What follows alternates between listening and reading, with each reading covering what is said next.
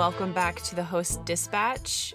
I'm Claire. Hi, my name's Anar, and we had a fun little discussion last night about hoping you can all differentiate our voices, but I think we have um, very different voices, so you're going to be fine. This is season 4, if you can believe it. We we have been at it for a while and I think Mhm. we say each other's names here and there, but I just thought we could say hello. Um welcome to season 4. Yeah. Welcome to season four. Um, I think our season three ended in November. I did. And whew, it has been a whirlwind since, but we are coming back at you refreshed, relaxed, you know, just ready to go. Ready to party. And we're bringing to you pure nonsense today. So That's right. Yeah. just settle in. it takes a little bit of the pressure off. Yeah, zero pressure because none of this is real. You're dreaming. But yeah, we were asking the very, very big and very important question of what the hell is Dada? What is Dada? What is Dada? Yeah, how do you even say Dada? yeah. Is it Dada? No. That's the only way I say that we can't say it. So, yeah, we're continuing our series of um, what the hell, because when you've read enough submissions and poetry as we have, you're just like, I I don't know what poetry is. It all begins to look amazing and it all begins to look terrible, and you begin to question everything you've ever known. Um, it's almost like when you look at a word you've typed out a million times or written a million times and you're just like that's not how you spell house yeah. that's that's not right at all um and so yeah we're just sitting around the office being like what the hell is a line break which is an Mhm. episode we did and we've got some other episodes lined up for the future but we're like let's get silly with it we are both very passionate about the avant-garde movements yes. of the 20th century. And I think Dada is a very, very special one to both of us. So we don't know what it is. um, no one knows what it is. no, I'm just kidding. People know what it is. It's a thing. Um, but we're just gonna we're gonna go pure Dada Mm. and explore this with you and ask some fun questions and get silly with it. yeah, this will be the interpretive dance episode. As close as we can get an episode to interpretive dance. Um, no. But I also think of the WTH series as asking the dumb questions. Like, what the hell is a line break? What the hell is Dada? Maybe you've heard about it before, maybe you haven't.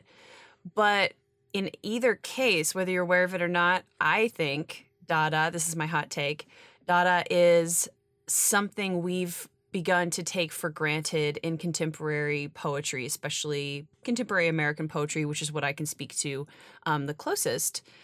And it is a formative part of how we think about poetry, whether we know about it or not, because it was an artistic movement that gave everybody permission to break all the rules, which we all take full advantage of every day of our lives as poets now. So I think that's the short take on on why I feel like it's a good one, even though it's gonna have a little bit of history involved and it's not just like a basic poetic element. Um, at the end of the day, it is nonsense. The word itself, Dada, is nonsense. Yeah. I do love obviously everything you you just said, but so I have this beautiful memory of going to Portland with the host publications team and such a memorable trip, but we flew out there and we popped into a bookstore where we saw Jericho Brown read and you know we're flying but I buy this massive book on Dada. It's a Phaidon book. It's like an art book. I'm showing it to Claire right now. Amazing. And I believe it was my carry on. Yeah. Um, I loved it so much. I really, it really resonated with me. A lot of it is art and not so much writing that came from Dada. But in it, I was reading that Greil Marcus, you know, Rolling Stones icon, Mhm. traced like the roots of punk back to Dada. In that, like, you know, when you start to read about the Dada movement, um, everyone was so punky and bad, and Mhm. there was obviously a lot of absurdism, but yeah, it did give permission for people to return to almost like a baby like, playful, and wild, primal place. Um, and we wish we didn't need permission Yeah. to to be that way, but But uh, your punk rock connection in that book is so accurate because at the heart of the Dada movement is anarchy. And I think that's an important thing for us to Mm. remember transposed into 2023 now. And as we get farther and farther into the future, farther away from what that movement was, it's easy to think of it as just a fun loving, goofy, explosive, irreverent movement for art, but it did have a purpose behind it. And that purpose was anarchy and protest against World War One. So we we're not going to talk about World War One that much on this episode. I don't really want to. I just think it's really important to remember that Dada, but also surrealism. And when we're talking about avant garde movements, it's not nonsense just for the sake of nonsense. It's nonsense as a way to like break down the rational mind. I feel like that's part of what punk rock does, which is just to sort of like break apart these social structures or break apart even just in music like what the ear we think our ears want to hear it's like here's something you don't want to hear Ugh, I'm so excited. to, I'm like, where do I even start? Um, okay, so very, very important information here is that it did spawn off of the grief and the horror and the displacement Mhm. and the rage and the heartbreak. Artist who like created something from absolutely nothing, like having Mhm. nothing left inside, having nothing in the world, losing the people that they love. And so that is kind of where we begin with the Dada movement. And the context of of these huge art movements is definitely should always be considered. And you know, in reading reading these artists' work, you really do get a sense for almost a despair that is like yeah it has no words. So you just start to babble or you create this intense litany or like you're just desperate to grab onto a thread of reality. And that's kind of like the way it feels, which when I read, I mean, Tristan Tzara is, I'm obsessed. Um, that is kind of who resonates with me most in the Dada movement. But um, yeah, but thank you, Claire. Is there any other context we should consider? I I mean, I think there's just so much to say about all of that. I think that, you know, it's a recreation of reality or a resistance to what the reality was. And I guess the other piece of that that's important about Dada is that it began in exile. So it began in Zurich, Switzerland, which is where a lot of artists had to flee other parts of Europe especially Germany, to find refuge. So, yeah, that's pretty punk rock too. Is that it's like you were saying, it was born from this place of of suffering and grief, and yet when you actually encounter the writing and the visual art of the movement, it's so incredibly goofy and playful. And then you'll turn a corner or turn a page, and all of a sudden you're in the depths of despair. Um, it's a really wild ride, and the only thing you can expect is the unexpected.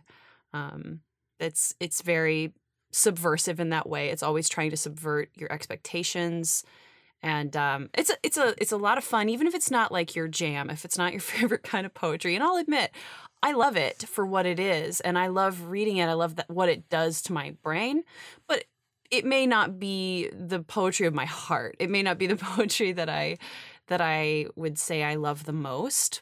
Um, but oh my god, what a wild ride to to read the poems and also the manifestos, which we'll get to. Oh, We'll the get to. manifestos are so much fun. Yes, they Um, are. So sick. Okay, so Claire, was there a specific time period in which something would be categorized within the Dada movement? Yeah, totally. So uh, I believe it's from 1916 to 1924. Okay. Um, World War One ended in 1918. Um, so the movement had a little bit of life after that. Um, and as artistic movements do, it evolved and changed and then birthed another movement, which was later known as surrealism. So it is really important in that way. Whereas, like, most people have heard of surrealism, but not everybody's heard of Dada. So that's also kind of cool. oh my gosh, there's so many brilliant scholars who Mhm. can speak to the movements and the artists that were born from the Dada movement. A lot of these artists themselves ended up adopting different movements throughout their life as artists. And like every juicy moment in history, there's conflict, Mhm. there is division, there's drama. So you do hear about some um, friends falling out and um, going separate ways and denouncing certain movements. And so there's a lot out there. But I would recommend if you can get your hands on anything Mary Marianne Cause Yeah. has written about the Dada movement.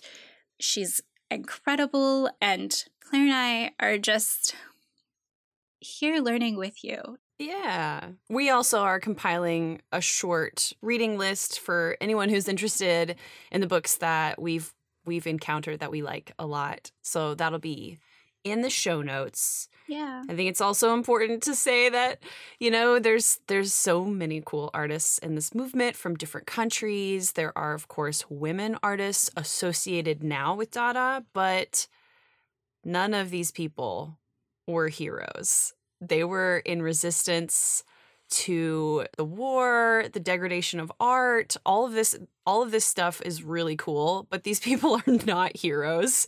They are people and they are of their time, which is the early 1900s. So there was rampant sexism. And for that reason, we love to highlight editors and scholars like Marianne Cause, who takes a woman's perspective on these movements and can praise people like Tristan Tzara and what he what he made and what he created without overlooking the obvious problems that were inherent in in this movement. And also i i think we're going to try to focus on some of the women who um, are now being given their due as much as possible by by scholars of the avant-garde Nicely said, Claire. we can transition into talking about the artists that we love and maybe even read some of the work what do you think I love that. Okay, so Claire, was it like 10 months ago, maybe 11 months ago, where you let me borrow a little book of manifestos? yes seven dada manifestos and lampistries by tristan tzara And I was like reading this and like giggling like a schoolgirl. I was just so amused and was like, oh, I get it. Um, yeah It all makes so much sense. I had so much fun, but if you're curious about Tristan Tzara's seven manifestos, I think it's quite easy to find at an affordable price, um, probably at your local used bookstore. It's kind of a book that I think a lot of folks studying poetry might be assigned or encounter. But is there a manifesto or a portion of a manifesto that you wanted to share with us today to kind of prime our brains? Yes. I'm going to read from the second one in the book titled Dada Manifesto 1918. And I think something you really liked about this, Anar, which we can talk about here in a moment, is the visual component to these manifestos.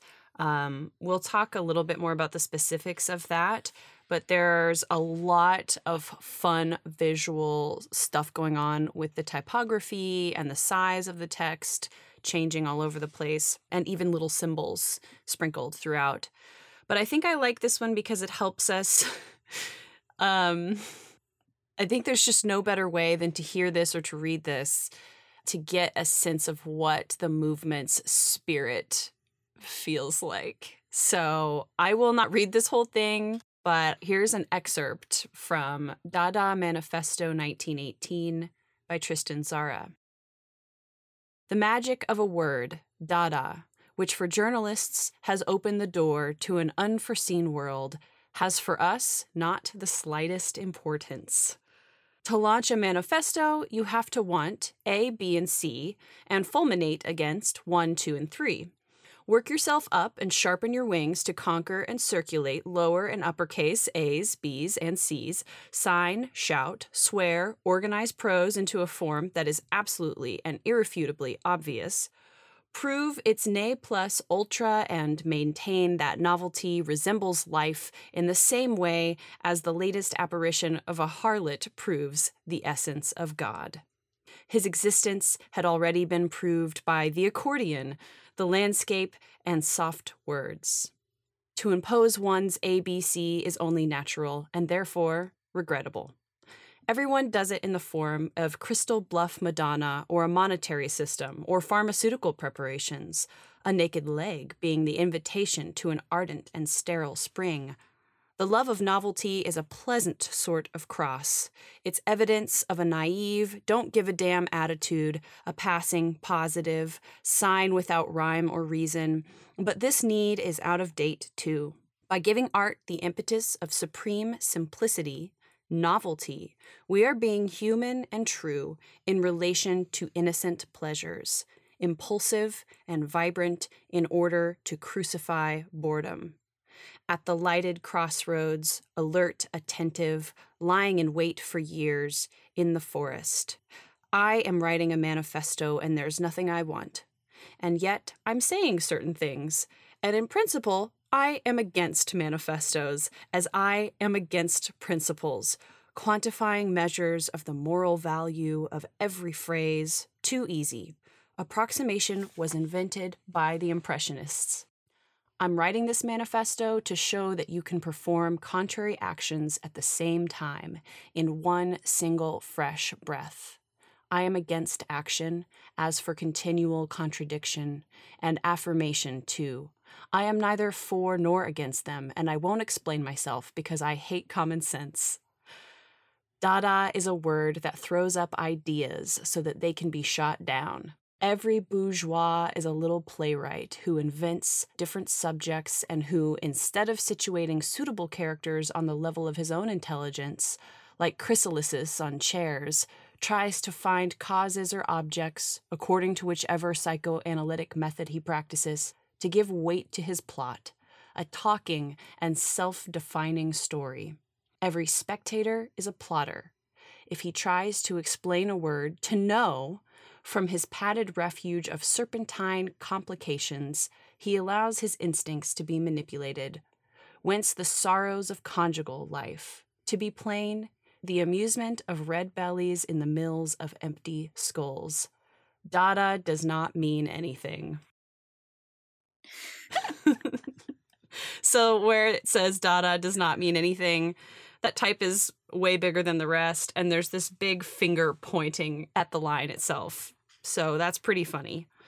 Uh, this manifesto goes on, of course, and there's little doodles throughout. There's a passage later where Dada is equated to both liberty and disgust. So, contradiction, as you can tell from this passage, is key, um, which levels the playing field so that nothing means anything, I think. yeah. This reminds me of like when a little kid is learning to ask why and it just doesn't end and you just kind of like get more and more frustrated. Yep. Because the more wise, the less you know, of course. You get to a point where you're just like, because I said so. Yes, Um, that's always how that ends. And the child is not asking why to understand so that then it can be over and they can have that understanding. They're asking why just to be asking why. And I do feel like that's exactly what this is doing is it's making proclamations to perform the act of making proclamations. Like as soon as it says something definitive, it undermines itself immediately. So you have to start over again. Yeah. So, in hearing this manifesto and reading Tristan Tzara's poetry, um, you and I had this really fun conversation the other day about kind of like when does a Dada poem become good? Or when does it do something that is meaningful? Because, you know, some of it is like, this is meant to be meaningful and it's not.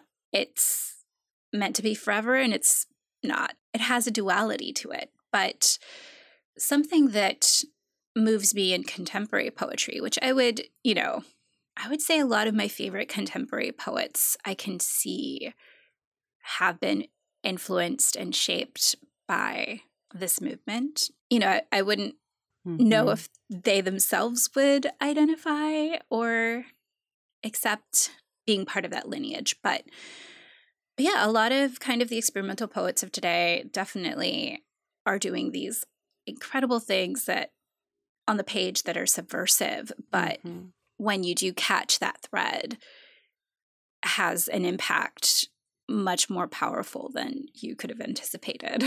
and perhaps more powerful than what Dada at least means to us now. Yeah. Maybe it was more powerful in its time, but um, I, I don't think that having no thread to hold on to is necessarily a positive thing.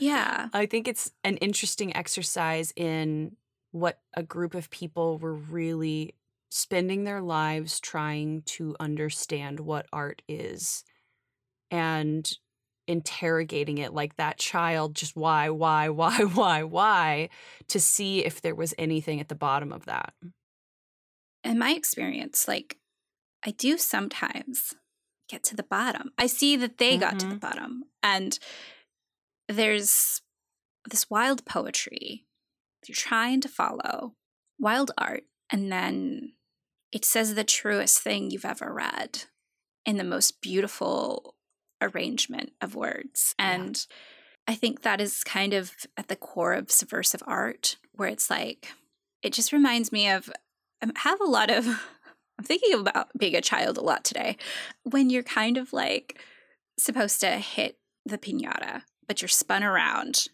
and you're just swinging and swinging and swinging and hoping you hit something. yes and dada is like the entire world has thought that hitting the piñata and making the candy fall out is the definition of art we're saying that spinning around the dance of spinning around with a blindfold on is art without hitting anything Wow. Well, I do love that you mentioned the manifestos have a variation of typography. There's symbols in the piece that you just read. There was little stars scattered throughout between sentences, maybe even in the middle of sentences. Mhm. There's just fully different size fonts. There's different typography throughout. Some words are bolded, which, like, from a graphic design perspective, knowing the technology that they had back then, that is a lot of effort. Yes. It's not just like bolding something in a Word doc. Um, no you gotta like cut paper and glue and swap out those little printed pieces when you use a press. So this is a very deliberate, intentional act to disrupt and disorient your reading experience. yeah exactly But if you read Dada work throughout this period, that's kind of a common thing of like disrupting the typography on a page, the shape of a sentence. Um, and who I brought as my show and tell for today is a woman artist. She was a queer Dutch icon Til Brugman. And so she's considered kind of one of the precursors into the concrete poetry movement. Mm. And so I love concrete poetry. I think that it is clearly it's the bridge between graphic design and poetry, um, two of the most important pillars in my in my world. Um, and so I'm always looking for the people who brought us there. And this feels like one of the earlier folks that was doing this or was beginning to do this. Til Brugman. yes. I don't think I have encountered her work, so I'm really excited to hear about her. I can read you her bio just in case anyone's curious. I'll link y'all in the show notes or via our Instagram. But I came across this book called The Dada Market, and it's a little Dada Mm. anthology. There's like two women Yeah. Yeah. Classic. listed.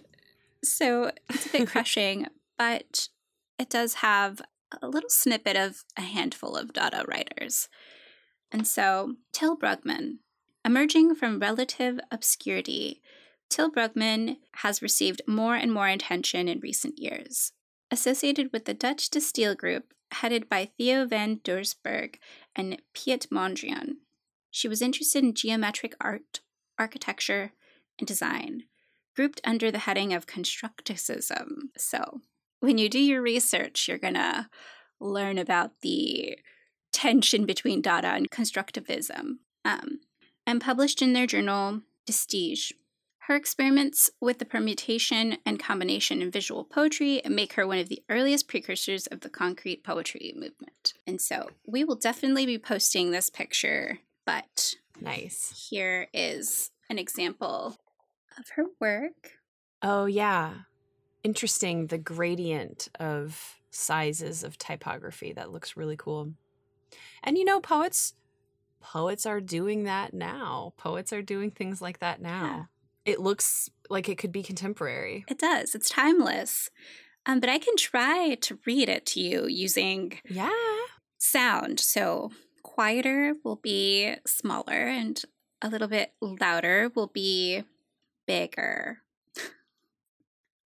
Wreck, rack, trek, track, streak, struck, stricken, struck, stricken, struck, wreck, rack, trek, track, strake, struck, stricken, struck, struck, rack, track, struck, struck, struck.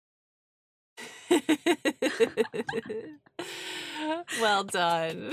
That was down. I'm sure there's a way to read it across, but that's Well, like I said, this is our interpretive dance episode. And I It say that uh, to be silly, but you know, interpretive dance was part of what some of these artists were doing. And I think no one was doing just one art. That's important to understand when you read something like that. It's like this isn't just a poem. It's a performance piece. yeah. So thank you for for adding that element of performance Of into it. Did you bring someone for our show and tell today, Claire? Yeah. So I wanted to balance out that Tristan Tzara manifesto with a woman associated with Dada who also wrote manifestos. And I learned that that was rare because a lot of these art movement manifestos in both Dada and Surrealism, the men wrote them, the men signed them, they were the ones associated with the movements, the women were absolutely not. And I know for surrealism, a lot of those women like Remedios Varo and Leonora Carrington and Frida Kahlo, er, you know, at different points in their careers chose not to be associated with surrealism because they were offended by not being included in the first place. So I just wanted to point out that some of these women we are calling Dada artists, which is only happening in our time now that we're looking back upon them because we can see that they were part of the movement even though they weren't technically acknowledged as such, which is tragic and complicated. But it seems like there were a lot of women hanging around the margins of Dada and maybe even more involved than in surrealism. And one of those women is Mina Loy. So, in addition to Zurich uh, and Paris, there was also a hub of Dada artists in New York. And I think that a lot of our women Dadaists were part of that circle or part of a modernist circle. There's kind of like a little bit of overlap. Uh, I know that Mina Loy hung out in literary salons with Gertrude Stein, which is really cool. Um, but yeah, she was a poet and she wrote these beautiful manifestos, and she was extremely outspoken in her feminism. A lot of women were just trying to make art, right? They, they were just like, this doesn't have to be, and nor should have had to be feminist. It was them making art, and that was feminist enough. Um, Mina Loy was really assessing the role of women in her art movement and just in art in general. And so she ended up writing manifestos, one of which is called Feminist Manifesto. And I want to read that. Is that okay? Yes, please read it to us. I'm not going to read the whole thing. It's only a few pages long, but um, I'll read to a natural stopping point and uh, yeah, we can kind of compare it to the Tristan Tzara father of Dadaism manifesto. Okay, this is Feminist Manifesto by Mina Loy. The feminist movement, as at present instituted, is inadequate. Women, if you want to realize yourselves, you are on the eve of a devastating psychological upheaval. All your pet illusions must be unmasked. The lies of centuries have got to go. Are you prepared for the wrench? There is no half measure, no scratching on the surface of the rubbish heap of tradition will bring about reform. The only method is absolute demolition. Cease to place your confidence in economic legislation, vice crusades, and uniform education. You are glossing over reality. Professional and commercial careers are opening up for you. Is that all you want? And if you honestly desire to find your level without prejudice, be brave and deny at the outset that pathetic claptrap war cry, woman is the equal of man, for she is not. The man who lives a life in which his activities conform to a social code, which is a protectorate of the feminine element, is no longer masculine. The women who adapt themselves to a theoretical valuation of their sex as a relative impersonality are not yet feminine. Leave off looking to men and find out what you are not. Seek within yourselves to find out what you are. As conditions are at present constituted, you have the choice between parasitism and prostitution or negation damn, dude, this is so intense. I don't know where to stop. Uh, Her poetry is a little different than that, but she's hardcore. that's intense. Um, may I ask when that was written? Yeah, that's a great question. That manifesto was written in 1914. That was before the manifesto you read earlier. Yes.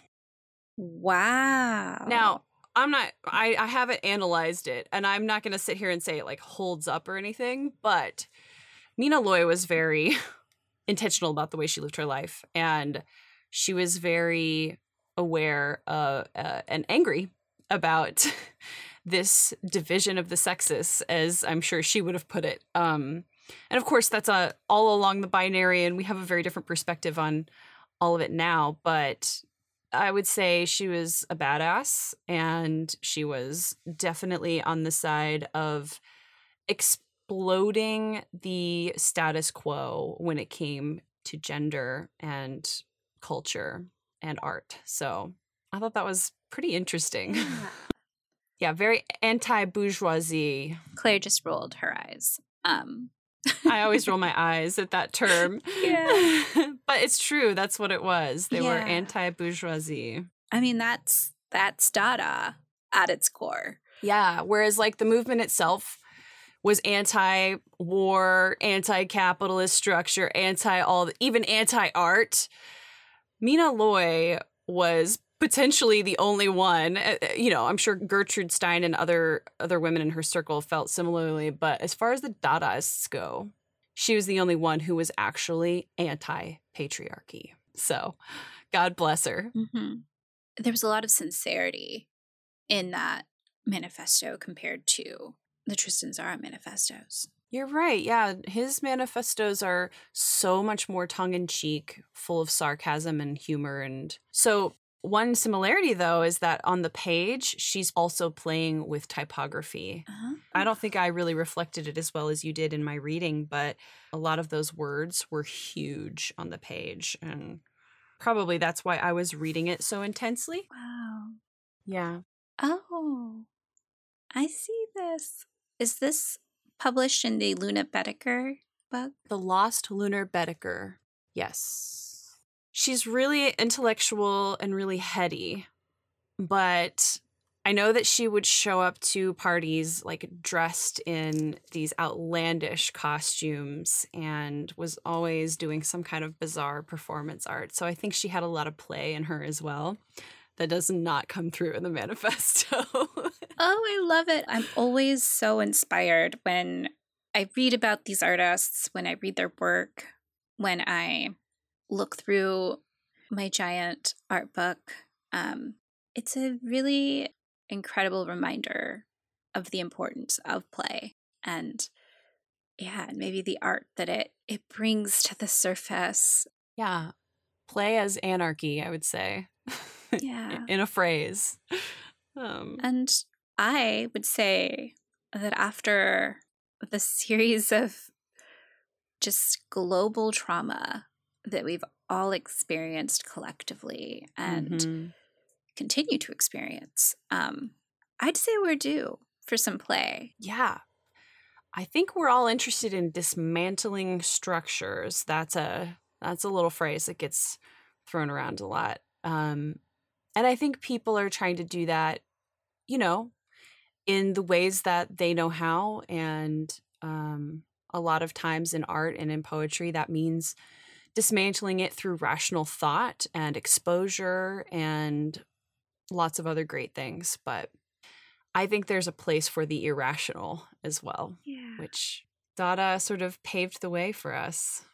What a thrill. Okay, listener, do you now know what Dada is?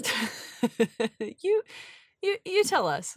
yeah, you tell us. Um, yeah. So hopefully this inspires you all to to write and to play and to dig a little deeper in these movements. Um, yeah, I was going to say that Claire, you're going to provide some reading materials and recommendations. Um, Absolutely. And right now, I'm going to give everyone some homework. oh. Um, your homework is to write a Dada manifesto. I've done it. It's an absolute blast. So I highly encourage anyone interested in really just busting open their brain and finding some kind of new neural pathway to explore through whatever your art form is to start by writing a Dada manifesto and letting that mean whatever it means to you. I'm stoked. If you write a great manifesto, tag us on Instagram or Twitter, Yeah. not Facebook. Facebook's gross. Dismantle Facebook. Dismantle Facebook, a manifesto. Okay, I feel very content with yeah. getting a little context as to what Dada is. Um, we do have some really exciting information that we want to Mhm. leave you all with. We've got some really fun things happening. Mhm. So by the time you hear this, Gemini Gospel by Bianca Alyssa Perez is going to be ready to pre order. And you can just go to hostpublications.com and add to cart. It's $10 and then shipping. And we're really excited. So, this is kind of what we've been finalizing this past month completely just 100% Gemini Gospel. Bianca's a dream to work with, and you're going to get to Mhm. hear a little bit from her later this season. And another big one, we're open for submissions. Yeah. And um, we're going to be closing on St. Patrick's Day. So if you're drinking a green beer or like painting your body green or if you're wandering down the street and you're like, why is everyone wearing green? Our submissions have closed. Yeah. Or- you have till midnight. yes, you have till midnight. As soon as you start seeing some green nonsense, you have till midnight. But um, we link you out to our submittable for our website. And yeah, our fee is $10, but we're very generous and are happy to provide a fee waiver. So just reach out, shoot us an email or a message on Instagram, and we'll make sure that you're squared away. But, but yeah, I'm sure we'll do a mini set about what we're looking for. But if you're familiar with our nine other poets, so this is going to be our 10th winner yeah. coming up. Um, then you kind of know what we love. And if you've been listening to this podcast, you're very familiar with writers we love, admire, respect, and see the world in. So, yes. Anything else you want to add, Claire? Did I miss anything else?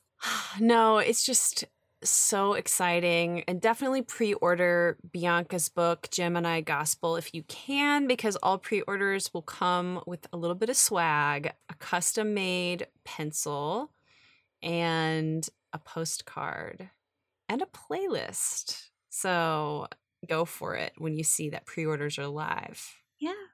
Well, this has been a great start to season four. Yeah. We're really grateful to everyone that tunes in and is part of our community. Um, is this goodbye? I think it is. Until next time. Until next time, y'all.